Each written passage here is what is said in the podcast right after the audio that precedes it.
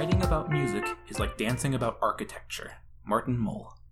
Welcome to Dichotomy, a podcast made by two guys who were raised in the same hometown, but went down different college paths, leading them to vastly different fields of experience. A show about life, the world we live in, and whatever is on our minds. My name is Wyatt Haywood, and I'm the humanities part of the show. My name is Michael Mesmer, and I represent the STEM side. So, writing about music is like dancing about architecture, is a quote from Martin Mull that I heard in a Matthew Colville video, the topic of which I cannot remember, and I thought that he came up with the quote until I looked it up later and learned it is actually by Martin Mull, who I also did not know about until Wyatt told me to Google him before this episode. So, Google. Yes. Thank God for Google. I think this is fascinating because I had never thought about the idea of writing about something that has no actual... Writing about something that is so... The method of which you discuss and talk about the thing or analyze it is so separate from the medium with which the thing is actually performed or done in or represented in. And seeing as I have my lovely assistant, friend, partner here, Wyatt, who writes about art, which are two different mediums, I thought he might have some things to say about this. So questions, first of all. Yes. Person who you found this quote, Matthew Colville. What does he do? He does Dungeons and Dragons videos about how to be a good dungeon master. Cool. How to or he does like campaign diaries about like, oh, we ran this campaign, this is what happened, this is what I would have done differently. He does like other topics before, like he like I'm sure this was in not a D&D related video, but I also could not find the video that this was from. So I mean, in a sense, he is explaining an action that you do very instinctively, instantaneously. Sure, you plan for it a lot, but not like you can't plan for it completely. Right. So he's in essence writing about something that perhaps you wouldn't necessarily think about writing for. Mm-hmm. And then the next question goes to, what do you normally think writing is used for? I would say like it is a form of expression. That's actually a question I've never thought about before. So you probably are thinking of creative writing, maybe? Yes, but also in the sense of record keeping, I guess. Like it's the sense of like, to me, like the distinction or what writing is about is the fact that it is permanent, in the sense that that is the distinction between writing and verbal and like speech, is that this is information that is conveyed. I guess the closest medium would be speech, because it's language is the same thing that we converse in. It lacks, to some extent, it lacks the same like intonation and things that you can get across in speech. But for the most part, I think of it as anything that you would want to talk about, but you also either doesn't make sense to talk to someone about it, or it makes sense to have it written down somewhere and recorded, and in the sense that you can go back and edit it however you want, as opposed to talking is just, it's live, it's in the moment. It's very... It actually just straight up impossible to edit how you talk in a real live sense. So that's kind of my take on that. Did you have something that you were like something different from that, or did you have your? Well, it cracks me up because that is so STEM. Yeah, right. Yeah. It's record keeping of kind of existence, kind of thing. It sounds like lab notes almost. Because I come from a world where like spoken word poetry is popular, but you wouldn't think of like telling a person a fictional story, right? And yet I know you love novels. You're a big novel person. I read. Mm-hmm. And that wasn't at all in your list. Why would your record keeping be a novel? Well, okay, I mean, I think of not record keeping. That might not have been the right phrase, but record keeping as in like you're recording something that's been spoken. The point to me, like the point of writing, I guess, is something that it is permanent in a way that verbal like speech is not, and it is also editable in a way that speech is not. So I guess that to me is the point, quote unquote, of writing, in the sense that it is in what makes it different and like useful in a way that speech or other forms of other mediums, I guess, are not. Yeah. So writing is explanatory. In all natures, writing is explanatory.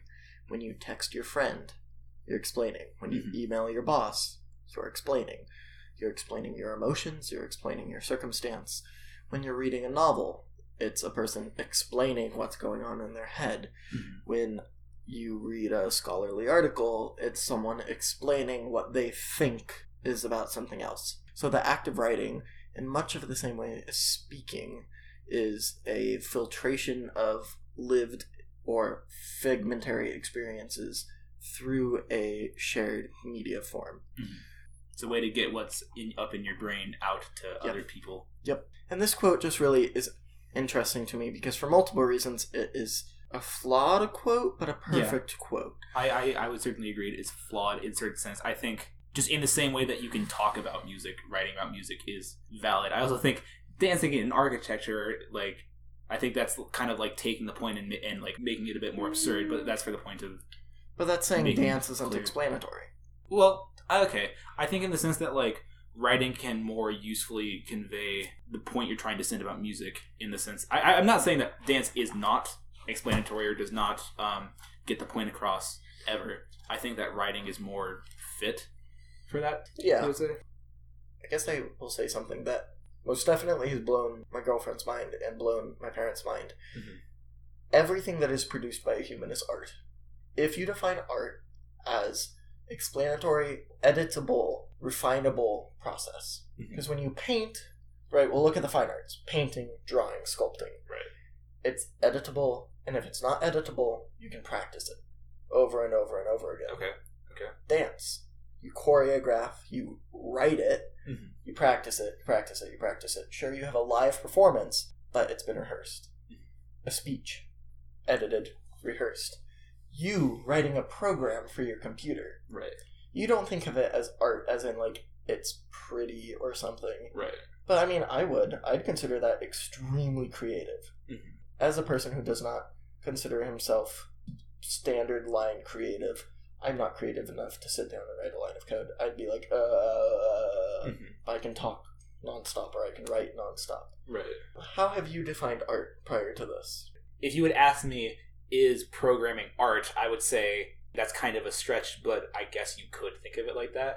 But when I think art, I think something that is the purpose of it is to exist and to be like a representation for something, or just not necessarily a representation maybe, but just like it serves no inherent function. Okay, a program is more so like a tool than art because you write this to do something. I mean, some people write, like, silly programs, just, like, let's make a cow say a funny thing. For me, like, the kind of stuff that I write at work, I don't consider that art. I consider that I'm writing tools, I am writing something a machine uses, like, that kind of thing. I don't want to say art has no purpose, because it does. It definitely does.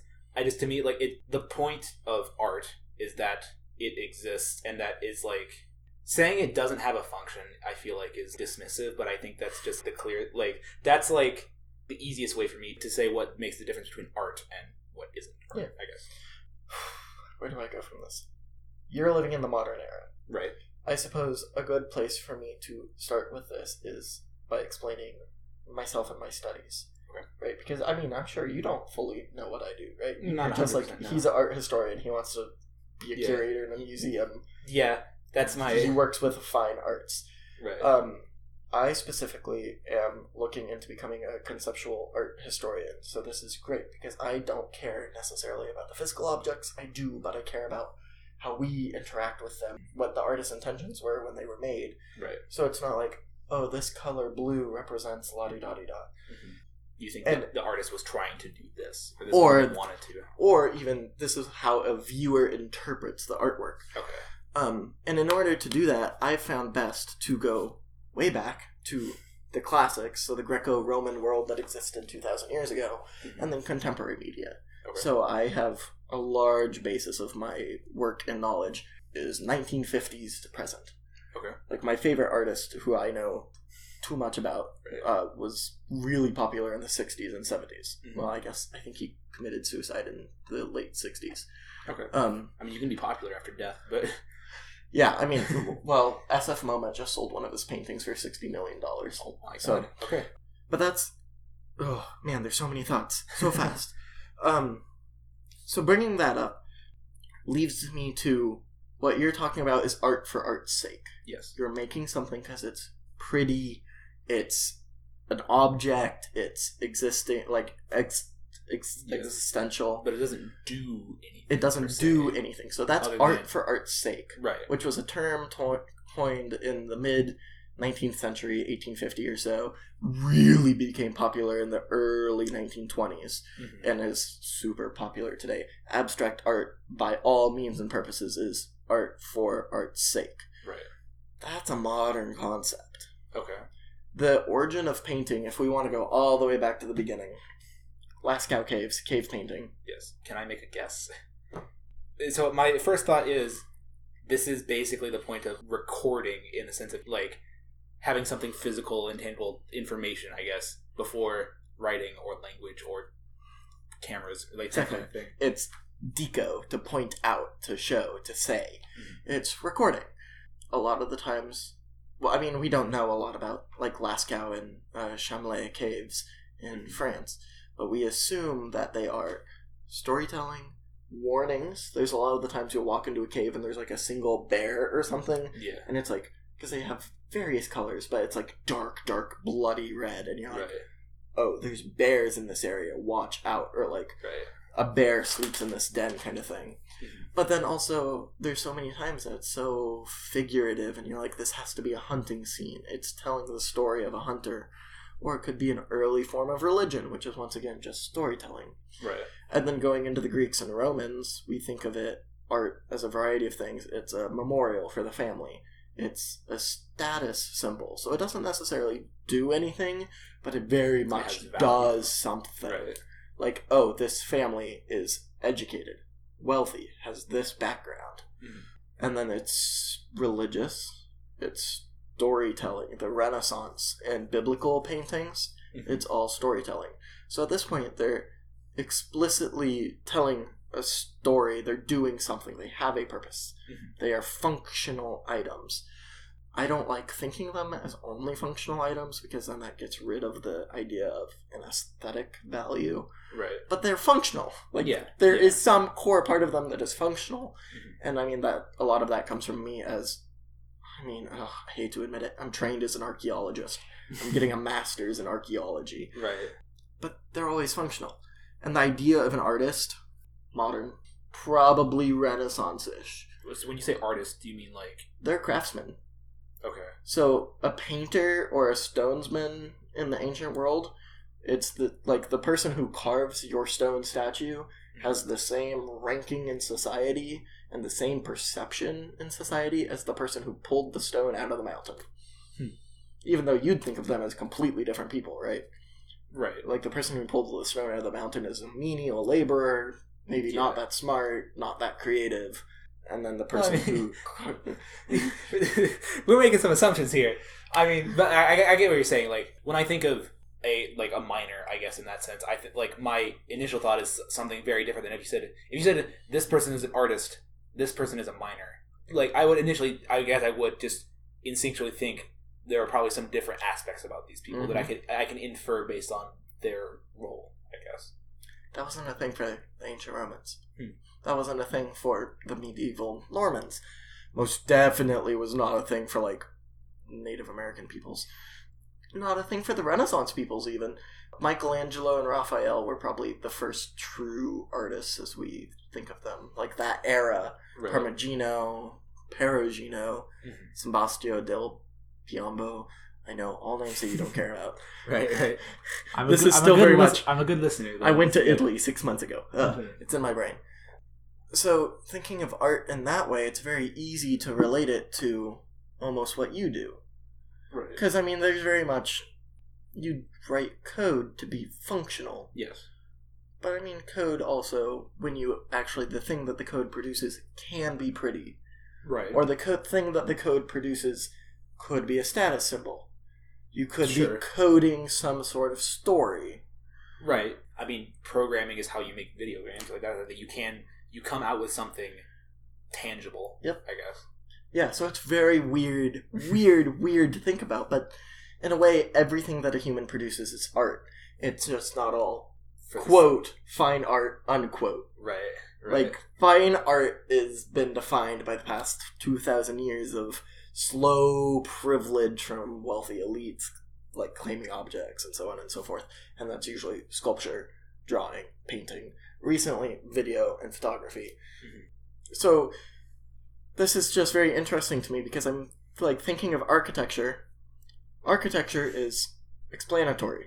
Yes. When you build a building, well, whole bunch of complicated things with modernism movements and POMO, postmodern movements and deconstructionism and stuff that we don't care about. Mm-hmm. But when you're building a building, it has a purpose and you're making it pretty. Whether those align or not, there's this really famous comparison by Venturi and Scott Brown of, do you make a duck so it looks like a duck, so it is a duck, so it functions like a duck, or do you make a decorated shed?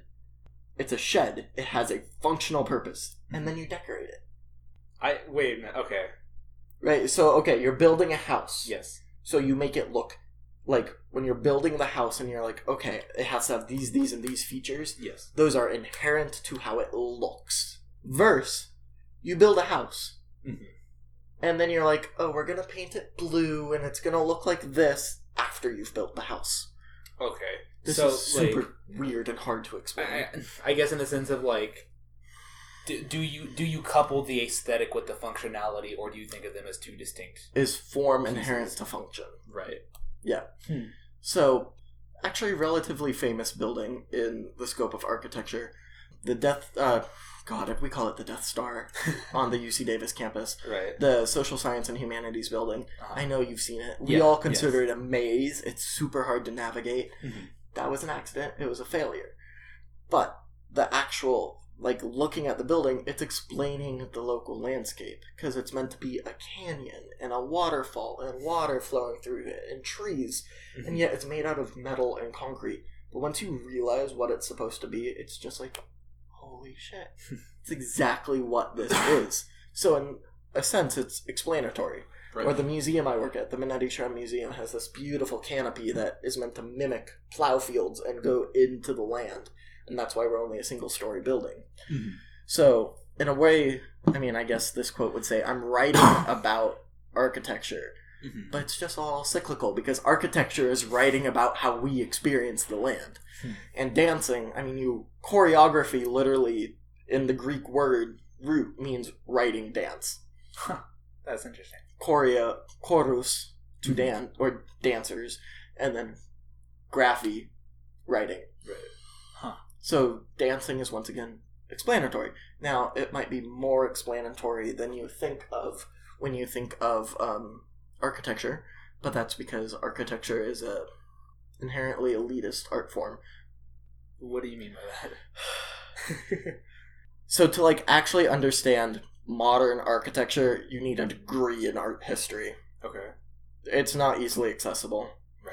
Like, I mean, if you were to look at the Manetti Shrem Museum, it would be like, cool, I like it. And then I'd be like, look at all of these things. Yeah. Because it requires a extensive knowledge to understand. Mm-hmm. Which I guess in a way dance is too. Interpretive dance can be accessible, but interpretive dance is not very accessible. Mm-hmm. Music can be accessible. Right. Classical music. So it's the kind of thing where it's like if you certain people, like, depending on your level of knowledge in the field, you'll have a different appreciation for the kind of thing. You'll see it differently. So I would perhaps say that writing seems so different is because it's accessible. It's accessible and it's shared. Mm-hmm. Even if, I mean, if I'm going to read an article in French, which I have no training in whatsoever. Right. Especially via modern technology, it's accessible. And I mean, it's writing. You recognize it as writing. And I could take it to my friend who speaks French and be like, can you read this to me? Yeah. Writing is perhaps one of the most basic core features of explanatory methodology. Right. You might not know how to write or you might not know how to dance or how to build a building, but it's a pretty safe assumption that you can read. Especially in the modern era in first and second world countries. Right. This is also, we have to acknowledge our own privilege. Yeah, yeah. Two white boys who grew up in middle class families in America. Yes. So we are privileged straight white men. I assume you're straight, but that's who knows. Cis, whatever. Who knows? Yeah. So we are inherently. I don't know. Well, I was going to say, I don't know necessarily how that's relevant to what we're talking about, but just for the sake of... It's relevant to saying that everyone writing is... Yeah. Okay, speech is the true... norm. Baseline. Yeah, the true baseline, or movement even. Right. But in the modern era, in our level of privilege, which is honestly middle class... Yeah. Writing is easily accessible. Mm-hmm. It is weird... writing about art, writing about music, writing about dancing. Yeah. Because you're writing about someone else's experience. Mm-hmm.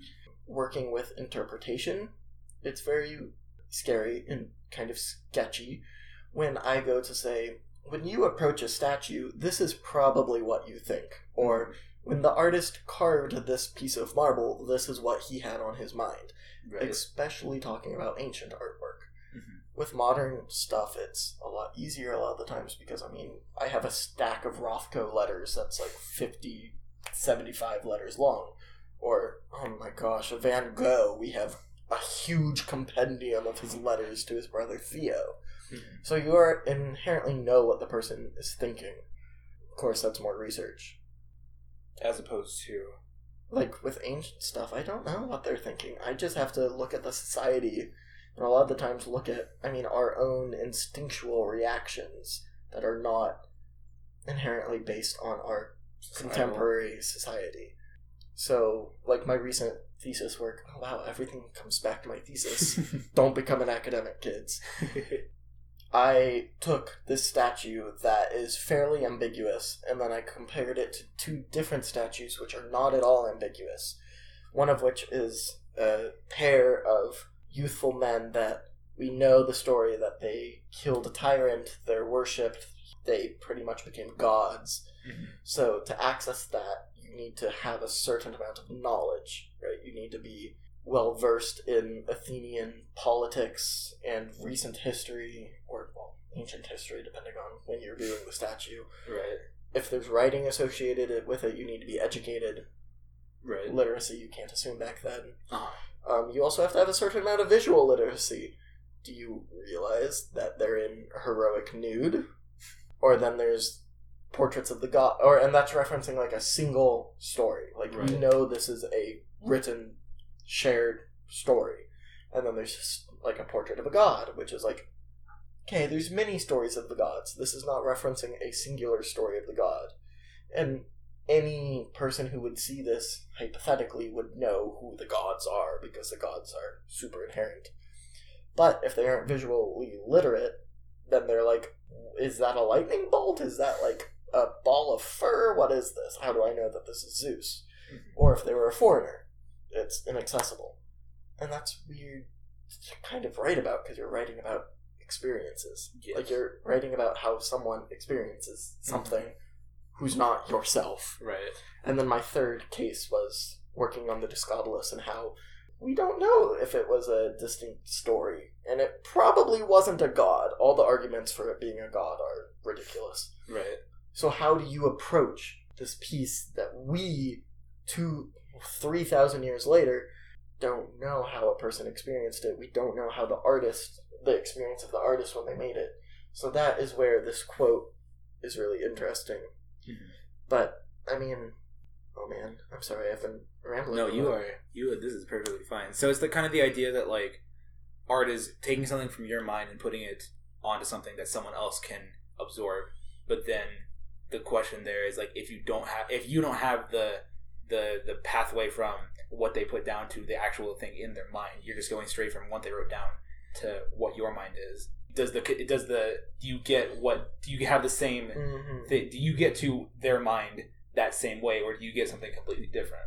Yeah, that's interesting. Yep. That's something that I am interested in, psychology and sociology and that kind of thing. Up until maybe my junior year of high school, I was convinced I wanted to be a psychology major. Until I learned I want to make money when I graduate college. Rude. So, like, psychology is like a field I would very much be interested in studying, but not necessarily in making a career out of. But I've always been fascinated by the idea that you can take the same piece of, I guess, art or writing or just any sort of expressive medium, give it to two people, and they will have the same experience in the sense that you gave them the same piece of medium, whatever it is, but they will come away with two completely different opinions, two completely different understandings of what it is. That's very... Experience, interpretation, it's so interesting. It makes me think of nature versus nurture, but in this instance, it's both. Yes. Yeah. How we view the world entirely. I mean, that's the point of this podcast. Yeah. We grew up in the same hometown. We both played tennis. We both went to Corning High School. We both went to Maywood Middle School. We did, like, very, very similar things. Yeah, exactly. But now I'm stoked in the human expression, the human interaction, and you're stoked in... I'm in systems. I am in, like, logic. Yeah. I'm in, like, that kind of thing. I'm understanding humans. You're assisting humans. Yeah. I mean, everything... Our existence has to be related to humans because that's how we are human. That's how humans work. Right. It's weird. Any thoughts? Yeah. So this is hopefully what I'm going to work on for my PhD is interpretation and experience of art. It'll be interesting. No one really does it, which is strange to me because it seems natural. Maybe we'll be the first person to dance about architecture. Who knows? Actually, the ballet Carmen has this small chunk where they are dancing about architecture. Very cool. So maybe you'll be the first person to do what's that synchronized swimming about sure, I love it. Pottery. I don't know. Sure. Just two very different mediums. So actually something I just kind of was thinking about, like, intermittently is the idea that, like, different mediums have, like, can portray different things. Just like, so, like, the point I mentioned, like, initially about, like in speech you have intonation, you have, like, emphasis on things, like, whereas in speech, like, you can put, like, italics and bold and that kind of thing to, like, inject intonation or that kind of thing. But, like, it's the idea that, like, something I've noticed is, and I've been victim, is that it's quite hard to tell sarcasm over, well, in some sense, it's hard to tell sarcasm over text, or there are certain things where it's like, me speaking this sentence makes more sense because I can put emphasis on different words, whereas if you're reading it, all words have the same emphasis. So different mediums are good at expressing different... They have different aspects to them that makes it easier to express things. Like, there are certain things in dance that you can't... Like, you can write down, this person is, like, holding their leg in such a way and they do this move. But you don't get the actual body language. Right, you don't get the same experience. It's not the same kind of expression. Wow, I really wish I had more linguistic training here. So you are talking about lingual forms of expression, and this is very important if you take dance as a language, painting as a language. Okay. Yeah, I see that head tilt. Weird to think about, huh? Yeah. So dance as a language is very similar to body language. Right. English as a written language is very flawed. It's been... massively simplified. A lot of inconsistencies. That's not the big problem. The big problem is that it's been simplified to the point of word order. Mm-hmm. Wow, word order. It's a lovely thing. We always have to have subject, object, verb, which means inherently the subject is always the most important thing, which is why everyone hates passive voice. Yep. Part of the reason. Yep. In a fully inflected language, such as German, Greek, Latin, examples that I'm trained in. Right. Word order is not inherently necessary. The reason why word order exists in any form in those languages is for inflection. Mm-hmm. So if I'm going to say I love you in Latin, normally you would just say amo, which is just the word the verb. For love. Yep. Right. Well, the verb for love. Right. But if I'm emphasizing I love you, I would just say ego amo, I love. Or if it's just, I love you, you would just say, amo te. So, right, like, it's not necessary. Actually, if I were to say, I love you, I would probably say, te amo. So then you are the first word. Yeah, hit it. Or like, I love you, and you want to say all the words, it would be, amo ego te. And I mean, German's a little more stiff because it's a modern language, and modern languages are more stiff. In general, but you could do the same thing. Like, if the time is super important, I will meet you at noon. You would say, at noon, I will meet you. Interesting. I remember, I think this was a Vsauce video.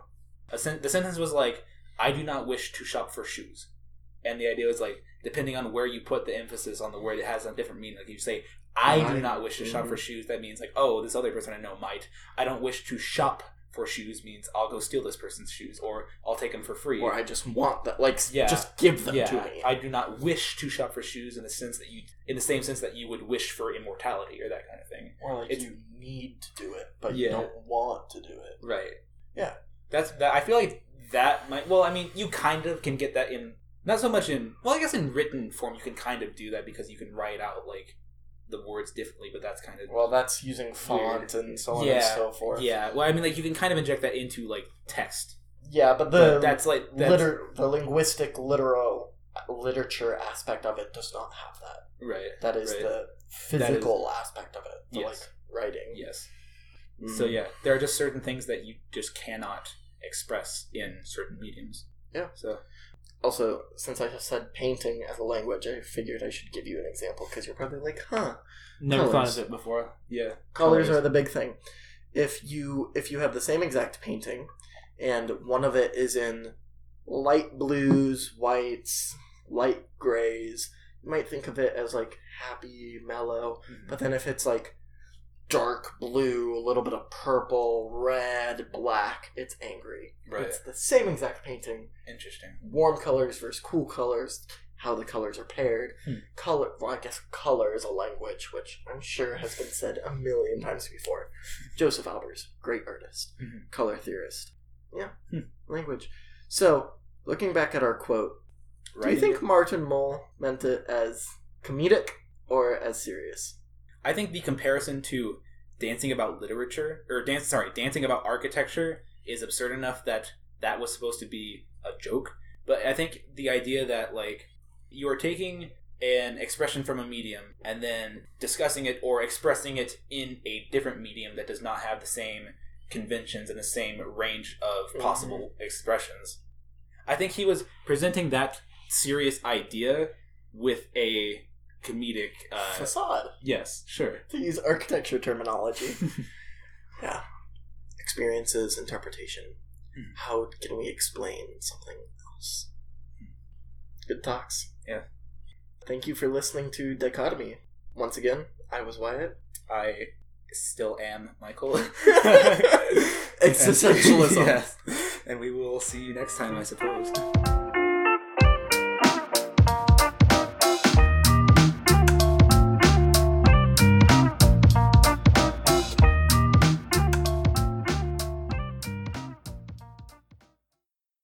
Thank you for listening to Dichotomy. Our logo is made by Amber Utterback _art on Instagram, and the music is Antidepressor by FriendZoned, used with a Creative Commons license. Please like and subscribe our podcast, and feel free to leave a comment about anything you're thinking about. We're talking about lots of heavy topics, and would love to expand our conversation. Thank you.